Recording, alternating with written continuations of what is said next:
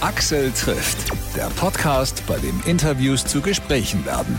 Hallo und herzlich willkommen im neuen Jahr. Ihr seid hoffentlich alle gut reingerutscht und eure guten Vorsätze halten noch. Ich bin Axel Metz. Mein guter Vorsatz für 2024 ist, jede Woche wieder ein gutes Gespräch mit einem oder mehreren spannenden Gästen als Podcaster anzubieten. Und los geht's gleich zum Jahresstart mit dem Musiker Thomas Rodenbach und der Sängerin Nadine Pimanov. Die beiden hoffen, dieses Jahr zum Vorentscheid für den Eurovision Song Contest anzutreten und vielleicht sogar Deutschland beim Grand Prix zu vertreten. Schön, dass ihr im Studio seid. Ihr habt das ja nicht wirklich in der Hand, ob ihr da antretet. Wer entscheidet das? Der NDR entscheidet ja quasi in der ersten Instanz.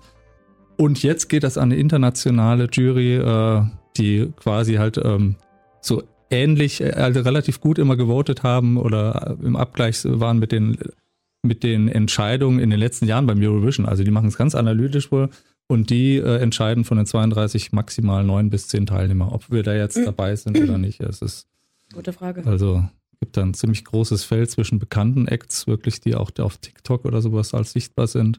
Da gucken wir natürlich auch immer mal vorbei und weiß mal der ein oder andere. Und wir sind halt, sage ich mal, rein im Newcomer-Status, aber haben halt, denke ich mal, einen ganz guten Song, der, der auch recht, recht gut, finde ich persönlich, äh, halt auch in dieses Umfeld passt. Das lassen wir uns mal überraschen. Ich gucke ja schon seit, seit Jahren, verfolge ich den äh, Eurovision Song Contest. Und äh, ich habe tatsächlich, mein allererster war, glaube ich, da äh, halt auch damals, wo, muss ich sagen, äh, einige Jahre zurückdenken, äh, wo Nicole den gewonnen hat. Ähm, da habe ich damals vom Fernseher gesessen. Ein bisschen Frieden, aber seitdem hat es ja einiges getan beim Eurovision Song Contest, sehr viel internationaler geworden. Deutschland wird jetzt auch eher Englisch gesungen. Ähm, ich bin auf die Idee gekommen, also für mich äh, war das, ähm, lag das irgendwie so ein bisschen auf der Hand, als ich den Titel geschrieben habe, dass wir uns da bewerben wollen. Weil ich fand, der Song passt eigentlich relativ gut, äh, gut in das Umfeld. Hm. Genau. Wenn ich das so höre, wie viele hunderte Menschen da und, und, und Projekte dort was einreichen und dann wird dann irgendwann gesiebt, bis man dann auf irgendwie so zehn letzte Kandidaten kommt. Wenn da so ein heftiges, wie sagt man das, so ausgesiebt werden muss. Und dann kommt am Ende dann das Finalistenfeld dabei raus und da gewinnt dann einer und dann sind wir wieder bloß Vorletzter oder Letzter. Machen wir Deutschen da ein bisschen was verkehrt bei der Auswahl? Dort immer dazu sagen, ja, da ist ganz viel Analyse dabei und da wird geguckt und passt denn das auch? Wäre es nicht vielleicht auch mal gut zu sagen, hey, wir gucken mal aus allen 700 mal sehen, wie es einer Jury, die groß genug ist, gefällt. Und dann gucken wir mal, was rauskommt. Egal, ob man denjenigen kennt oder nicht. Ich glaube, der Song muss einfach passend sein. Also herzergreifend. Ich finde Songs mit Herz und Seele, wenn man die singt, kann man ja nicht nur das, die Jury be begeistern, sondern auch ganz Deutschland. Und dann unabhängig davon, Musik ist eine Geschmackssache, klar. Unabhängig davon, ob man den Song jetzt toll findet oder nicht. Ich finde so, die, wenn man merkt, dass da zwei Stimmen sind, quasi, die das mit Herzblut singen und dann eine wahre Geschichte erzählen, ich finde, das ist eigentlich, äh, würde ich sagen, könnte man eventuell mal den Spieß umdrehen.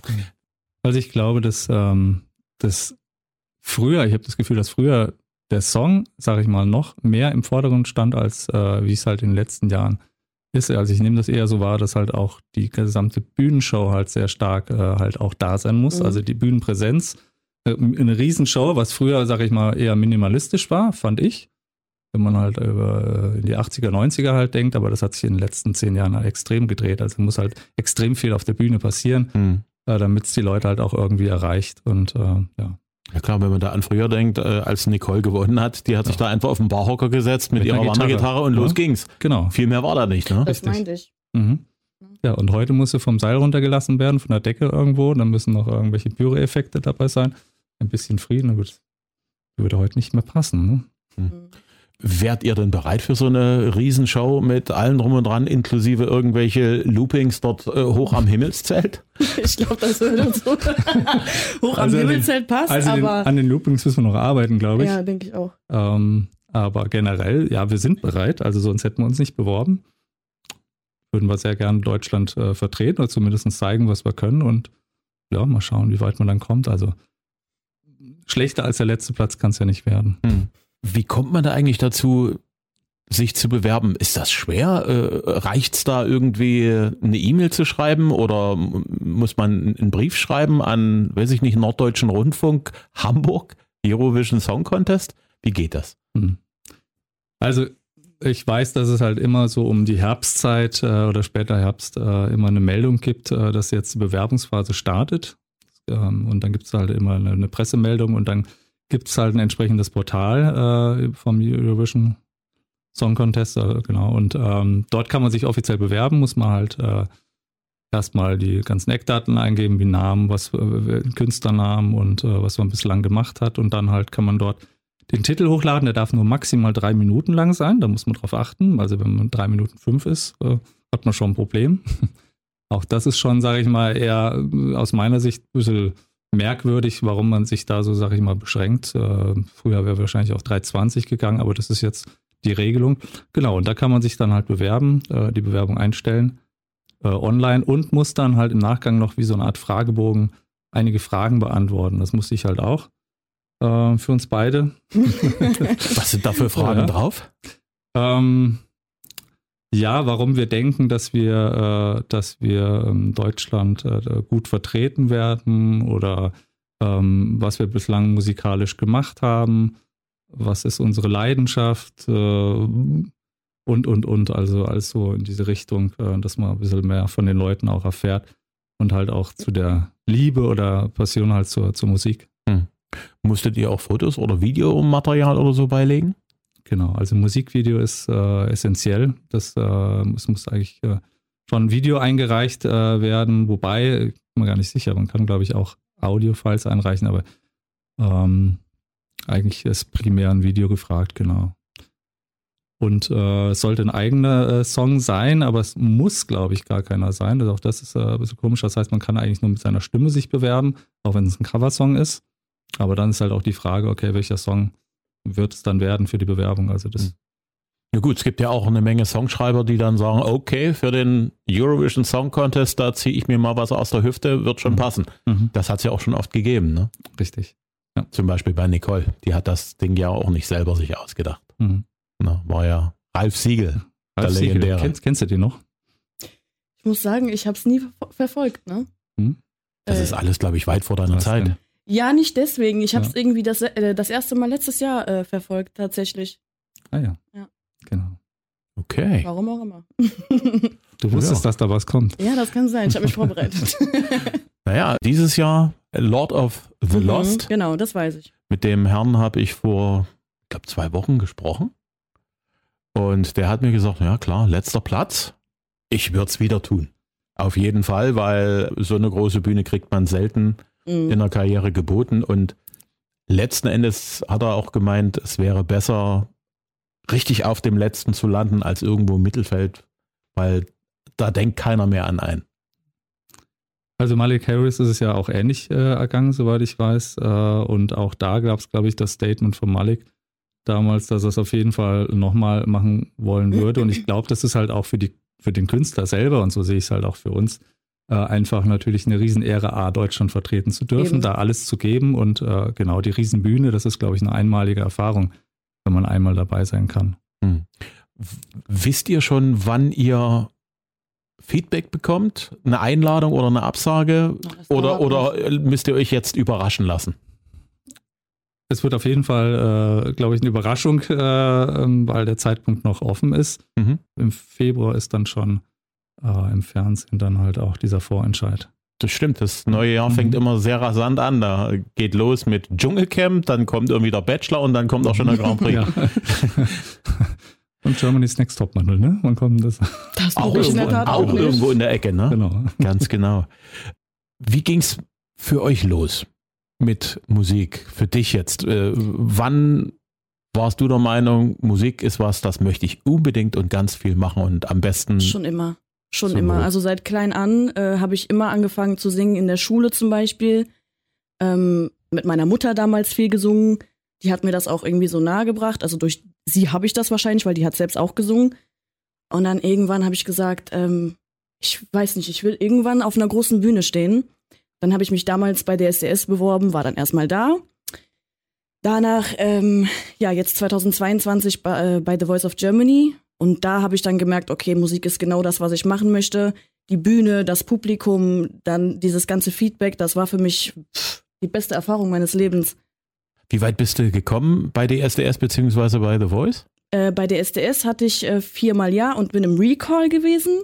Und bei The Voice hatte ich auch viermal Ja und bin im Battle gewesen. Also irgendwie fliege ich immer in der zweiten Runde raus. Wobei unverständlich für mich. Ich habe das Battle gesehen, es war äh, phänomenal. Ja, nee, und? aber äh, ja, wie gesagt, das hat sich einfach nur gelohnt. War trotzdem eine super Erfahrung. Würde ich immer wieder tun auch. Hm.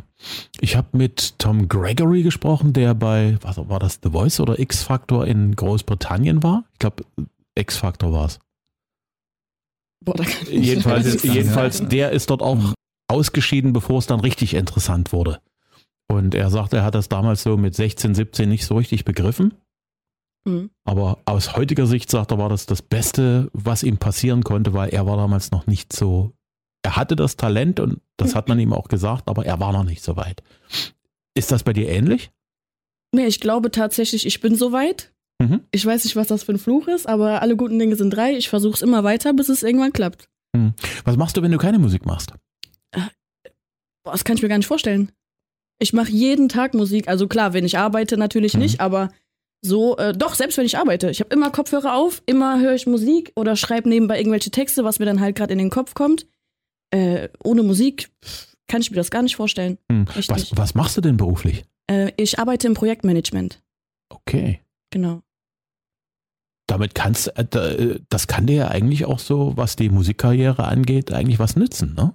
Denn du, du hast ja Ahnung, wie man einen Plan von etwas entwickelt und wie man etwas dann auch umsetzt. Hm. Ich weiß nicht, also beim, nee, nee, nee, nee, nee leider nicht. Ich singe wirklich, keine Ahnung, kommt vom, vom tiefsten Herzen irgendwie. Mir ist das Ganze drumherum egal. Hm. Hauptsache, ich kann Musik hören, kann Texte schreiben, kann singen ob es äh, irgendwann was bringt, werden wir sehen, aber so. Ich will Musik machen. Das, ich weiß nicht, wie ich das, das erklären klar. soll. Und deswegen, und deswegen haben wir dich ausgesucht. Ja. Wir wollen, dass die Leute dich hören und deswegen haben wir uns gedacht, die Stimme muss auf jeden Fall gehört werden. Hm. Genau. Wie, ging es denn bei dir los? Ui, bei mir äh, ging es auch schon mit sechs, sieben Jahren los. Ähm, ich glaube, äh, da habe ich das erste Mal am Schlagzeug gesessen und ähm, Schlagzeug wurde dann nicht gefördert, weil meine äh, Eltern damals ein, ein Reihenhaus hatten, war zu laut. Und dann ist es letztendlich das Klavier geworden. Ähm, ich habe eigentlich, glaube ich, stundenlang äh, am Klavier gesessen, war dann auch Autodidakt.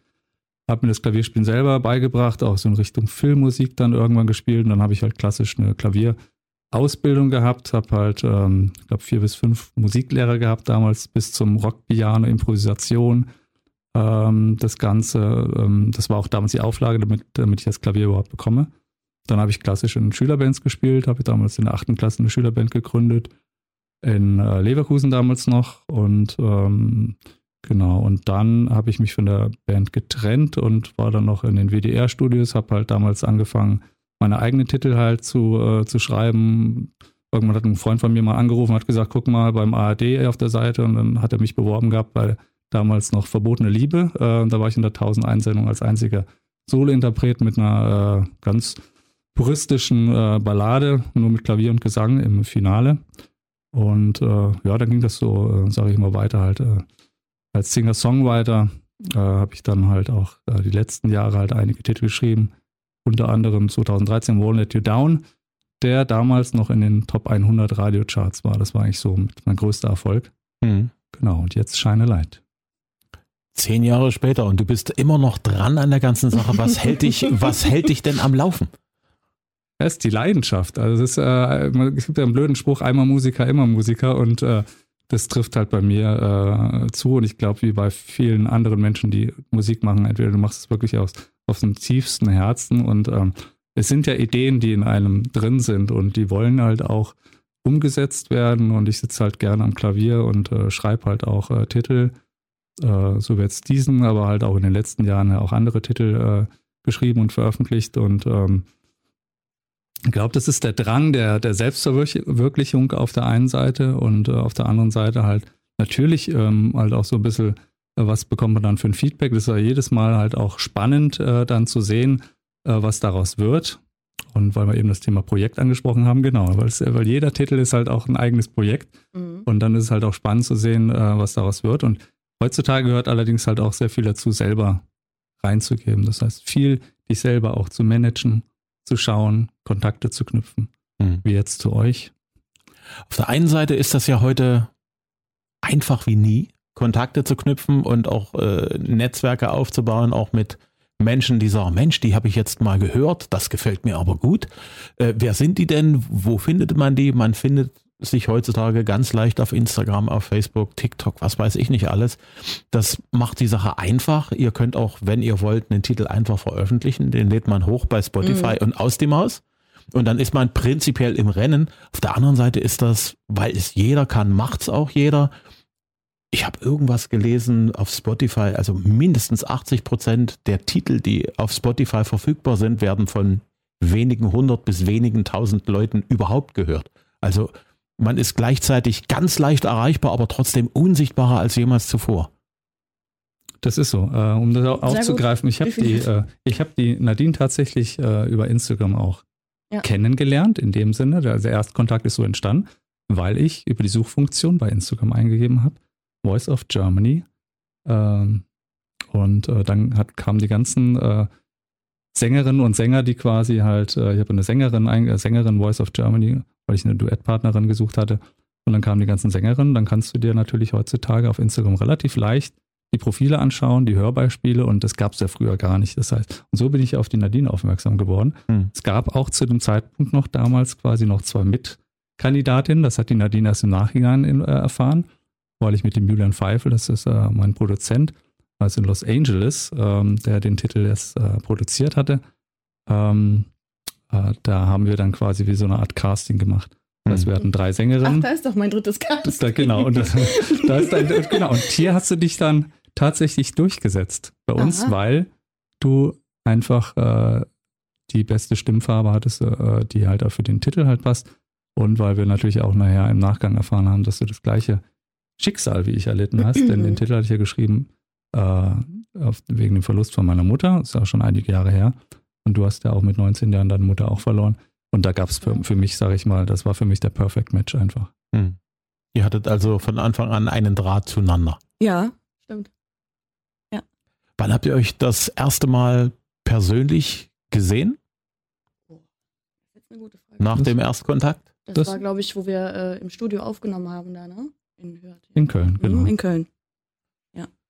Das ähm, war wann? Letztes Jahr? Ich glaube, letztes Jahr.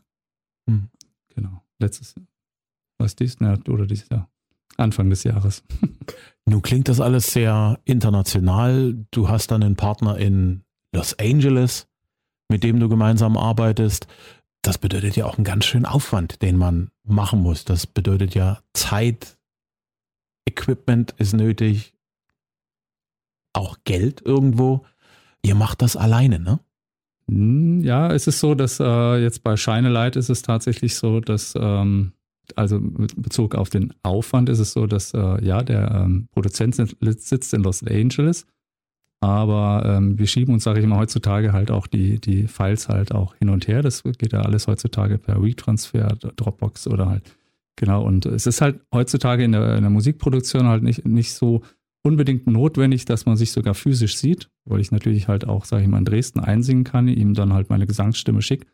Und äh, das wird dann halt in Los Angeles dann drauf, drauf, äh, draufgesetzt. Natürlich klingt das halt super, wenn man, äh, und äh, Julian Pfeifel, das ist der Produzent, ähm, ist auch ein Multiplatinum-Produzent, hat früher die äh, No Angels gemacht oder die Sophia Race jetzt, äh, lateinamerikanisch, aber glaube ich auch in den Billboard-Charts. Ähm, also der ist schon relativ gut unterwegs, da bin ich ja froh, dass ich in Kontakt habe. Hm. Aber das geht halt relativ einfach, genau. Mit dem Geld ist es so, ja, äh, um das Thema aufzugreifen. Äh, in der Tat äh, habe ich in der Vergangenheit früher halt, sage sag ich mal, viele Sachen selber äh, bezahlen müssen. Heutzutage ist es so, ich suche, sage ich mal, Partner. Äh, das heißt, wir, wenn der Song fertig ist, stellen wir den halt auch entsprechende Labels vor oder Verlagen. Und hier haben wir das Glück gehabt, dass wir tatsächlich äh, mit einem Winder-Label, Seven Us und halt auch mit Skill Music in Hamburg, das sind die Boogie Park Studios und da so Wies oder Michael Schulte, äh, die unterstützen uns. Das heißt, äh, die sind jetzt auch verlagstechnisch dabei und dazu kommt noch ein österreichischer Verlag. Die haben unter anderem, glaube ich, auch den Andreas Gabalier im Verlag. Also das sind jetzt mehrere Partner quasi, die das äh, Scheineleit unterstützen. Und da sind wir natürlich als Künstler froh, weil mhm. wir keine Investitionen haben. Das sind also dann schon mehrere Treppenstufen, die ihr nacheinander erklommen habt, die wichtig sind, wenn man irgendwo mal ein größeres Parkett auch betreten will. Ne? Auf jeden Fall. Also Scheineleit ist auf jeden Fall jetzt der Titel äh, rückblickend bei mir, der auch die längste äh, Vorbereitungsphase hatte äh, und halt was auch vertraglich im Hintergrund auch abgestimmt werden musste. Da musste natürlich halt auch überall mal mit dabei sein und mithören und telefonieren. Das gehört natürlich dazu. Und äh, nee, das, das ist jetzt auf jeden Fall eine andere Ebene, sag ich mal, als äh, wie es vielleicht bei den letzten Veröffentlichungen war. Hm. Musst du noch nebenbei arbeiten gehen? Ich arbeite nebenbei schon seit Jahren. ich bin, äh, ich, ich habe eine kaufmännische Ausbildung, ich habe auch nebenbei dann studiert, also bin äh, Diplomkaufmann und äh, arbeite tatsächlich im Finanzbereich äh, als äh, Controller und auch schon seit sieben Jahren äh, in dem Unternehmen. Es gefällt mir auch super und ähm, da verdiene ich meine Brötchen und da bin ich auch froh drüber. Ja, klar. regelmäßiges Einkommen ist einfach heutzutage natürlich auch wichtig. Absolut. Wie bist du zur Musik gekommen? Zur, zur Popmusik? Weil als Kind, wenn man so klein ist, so da erstmal hört man Kinderlieder, dann hört man das, was Mama und Papa irgendwie hören und mhm. findet das auch irgendwie toll. Und irgendwann so, ich glaube so mit 10, 11, 12 geht das dann so langsam los, dass man sagt, nee, das ist meins. Das höre ich. Mir egal, ob es Papa oder Mama gefällt, das ist meins, das höre ich und darüber definiere ich mich. Was war das für Musik, wo das für dich losging in dieser Phase?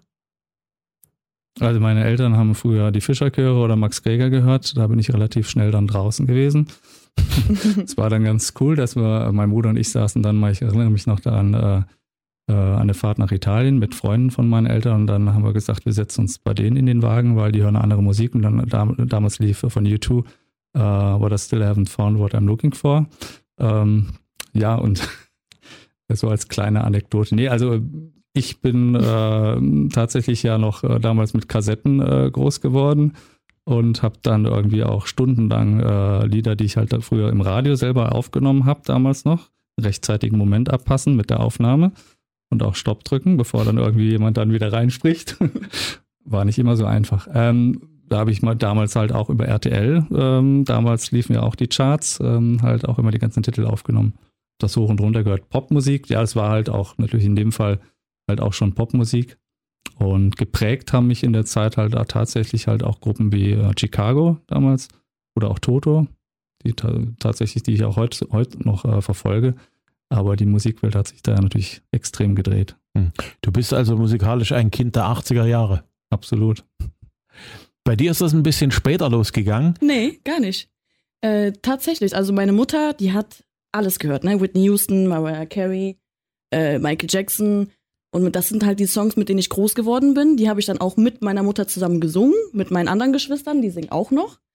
Ähm, und da bin ich auch geblieben, tatsächlich. Also ich liebe die Songs, ich singe die heute noch. 24 Stunden am Tag irgendwie höre ich die auch. Also die neuere Musik ist nicht so mein Stil. Mhm. Ich bin wirklich, was das betrifft, äh, bei den alten Songs geblieben. So. Und in, in was für einem Alter bist du so in Richtung Popmusik eingestiegen? Oh. Pop war eigentlich immer dabei, ne? Also so. Äh, das müssen bei dir die 2000er irgendwie gewesen sein? Ja, was, was könnten schon die 2000er gewesen sein. Ich habe eigentlich, ich habe wirklich alles gehört, ne? Kann ich jetzt so gerade gar nicht hm. sagen. Ja. Damit bist du, glaube ich, eine typische Vertreterin deiner, deiner Alterskohorte, wie die Wissenschaftler sagen. Die, die jünger sind als wir zwei beide, hören einfach alles, was ihnen vor die ja. Flinte kommt und die finden es entweder toll oder nicht so toll und das war's dann auch. Und ob das aus den 60ern oder aus den 90ern oder aus den frühen oder späten 2000ern ist, ja, egal. Ja. Na? Das, was, was ich gerade finde, was mein Herz hören möchte. Hast du noch mit CDs angefangen, dass du als. Mhm. Ja, ich hatte mal so ein äh, Discman heißen die Dinger, mhm. ne? Damit bin ich immer auf der Straße rumgelaufen. Weißt du, was da noch als allererstes drin war? Außer Kinderliedchen? Da fragst du mich was, ne? Weiß ich echt nicht. Ich glaube, was habe ich da gehört? Dieses Ah, ja. Last Ketchup, genau, ja, mhm. die habe ich gehört. Was hab ich noch ge- Oh, ich habe doch alles gehört. Britney Spears, rauf und runter. Oops, I did again und so einen ganzen Kram. Ich Ah. habe alles gehört, echt. Ja. Querbeet. Nach dem Discman kam dann die Playlist auf einem MP3-Player oder einem iPod Genau, oder so weiter. MP3-Player, ja genau. Dann iPod und dann irgendwann auf dem Handy. Ja, du hast als Kassettenkind angefangen. Platte und Kassette, genau. Und ich hatte auch eine riesige Plattensammlung zu Hause.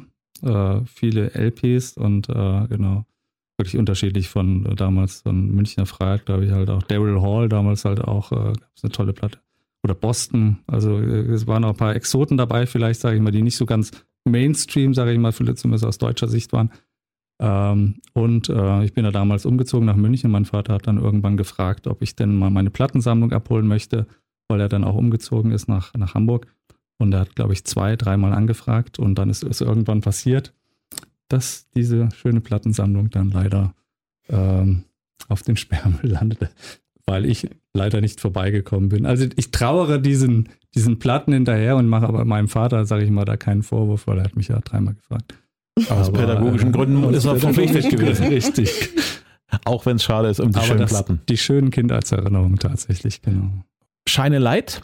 Wie ist es zu dem Song gekommen? Ihr habt ja eine Verbindung über gemeinsame Erfahrungen in dem Song. Mhm. Wie ist der Song zustande gekommen? In welcher Reihenfolge? Ab wann warst du damit dabei? Wer hat sich um den Text gekümmert? Wer um so die allererste Note?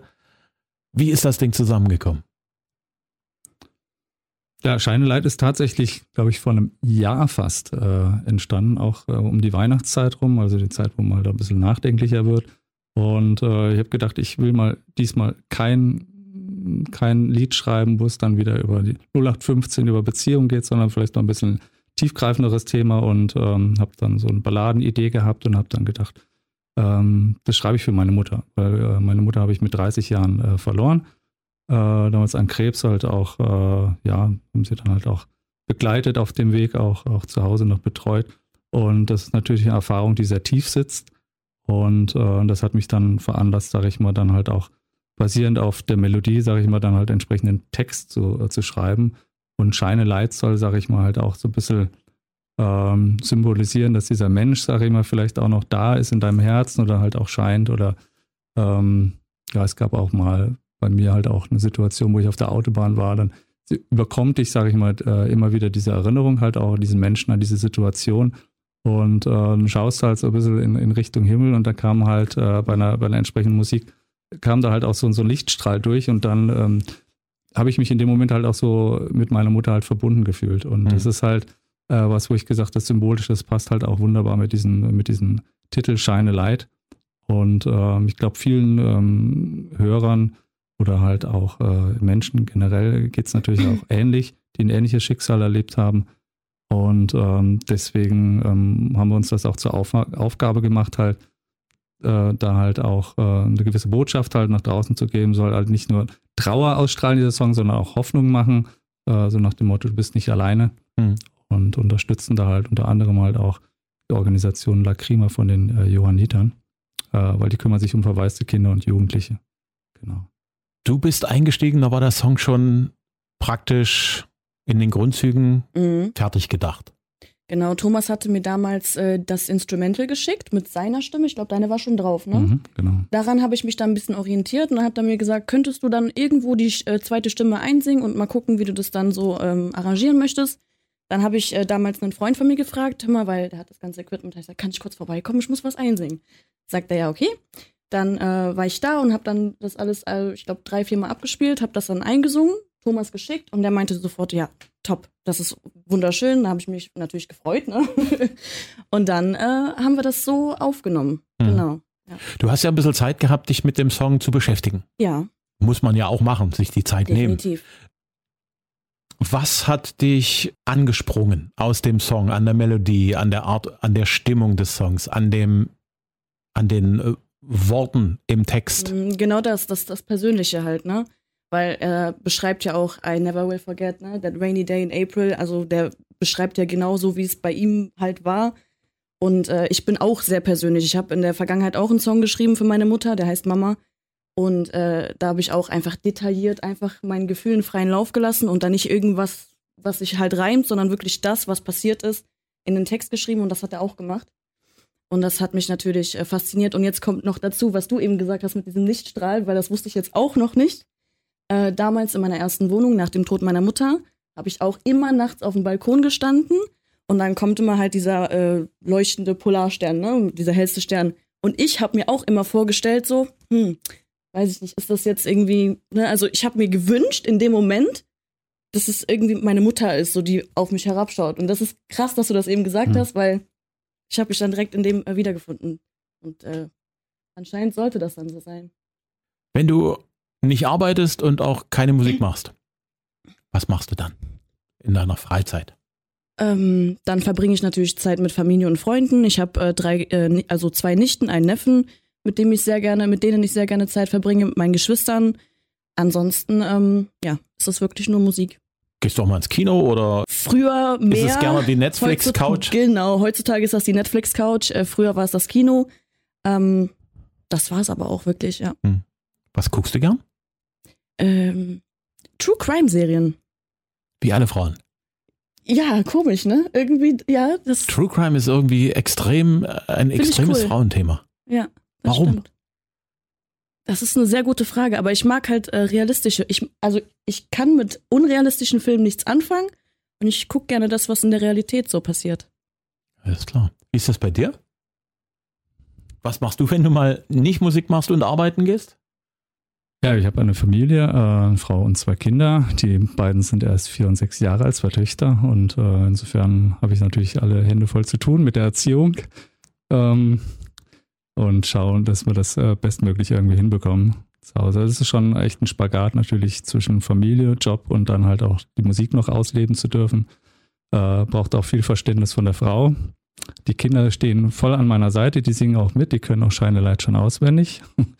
ähm, ja, und ansonsten, ähm, was ich in meiner Freizeit gerne noch mache, was ich früher äh, sehr viel gemacht habe, äh, Langstreckenlauf. Also ich laufe sehr gerne ähm, früher schon zu Schulzeiten äh, sehr viel gelaufen und äh, das hat sich bei mir eigentlich das ganze Leben lang durchgezogen. Ausdauersport. Was sind so deine Distanzen, die du gerne läufst? Ähm, bis zu 10 Kilometer, also das äh, so meine Distanz. Ähm, habe ich auch viele Läufe früher gemacht, auch in München noch, äh, zu Münchner Zeiten. Halbmarathon habe ich mal gemacht. Den Marathon habe ich noch vor Augen. Du bist aus München hierher gezogen? Also gebürtig komme ich aus dem Rheinland, aus Leverkusen und äh, habe dann 20 Jahre in München gewohnt, gearbeitet äh, und dort auch meine heutige Frau kennengelernt. Und dann sind wir äh, Ende 2020 äh, ins schöne Liga Augustusbad bei, bei Radeberg gezogen, genau. Hm. Und magst du es hier? Ja. Also mir gefällt es sehr gut. Ich muss sagen, Dresden ist eine wunderschöne Stadt, man vor allen Dingen halt auch ähm, mal, man zieht natürlich auch Vergleiche, sage ich mal. Die Heimat ist natürlich immer die Heimat Leverkusen, ne? sage ich mal. Dann ist halt Leverkusen Köln. Leverkusen ist eine Industriestadt, aber Köln, im Kölner Dom, das hat mir auch immer sehr gut gefallen, muss ich sagen. Ähm, da zieht es mich dann halt auch immer mal immer wieder hin. Aber ich muss sagen, Dresden ist schon auch eine sehr schöne Stadt, äh, gefällt mir extrem gut. Und wir fühlen uns auch sehr wohl hier. Hm. Was ist so deine Lieblingsecke hier in der Stadt? Ui, äh, tatsächlich, äh, bislang muss ich sagen, das, das Zentrum selber mit der Frauenkirche halt dort äh, so ein bisschen durchzuschlendern, aber auch zu diesen ähm, Brücken dort äh, direkt, äh, diesen Terrassen, in, in, im Rheinland heißt es Terrassen, die Rheinterrassen. Ja. Und äh, genau. Hat mir viel Spaß gemacht mit euch beiden. Uns auch. Ja, gleichfalls. Danke, danke. Axel. Thomas Rodenbach und Nadine Pimanov. Ihr Song Shine Light ist überall da zu hören, wo ihr Musik streamt oder downloadet. Mehr Infos gibt's auf rodenbachmusic.com und ihr findet Thomas und Nadine auch auf Facebook und da gibt's auch Axel trifft, auch auf Instagram und den Podcast gibt es praktisch überall, wo es Podcasts gibt. Wenn's euch gefällt, was ihr hört, bitte weiterempfehlen unter Freunden, Kollegen, Bekannten und Verwandten. Ich bin Axel Netz, freue mich über jeden neuen Abonnenten und aufs nächste Mal.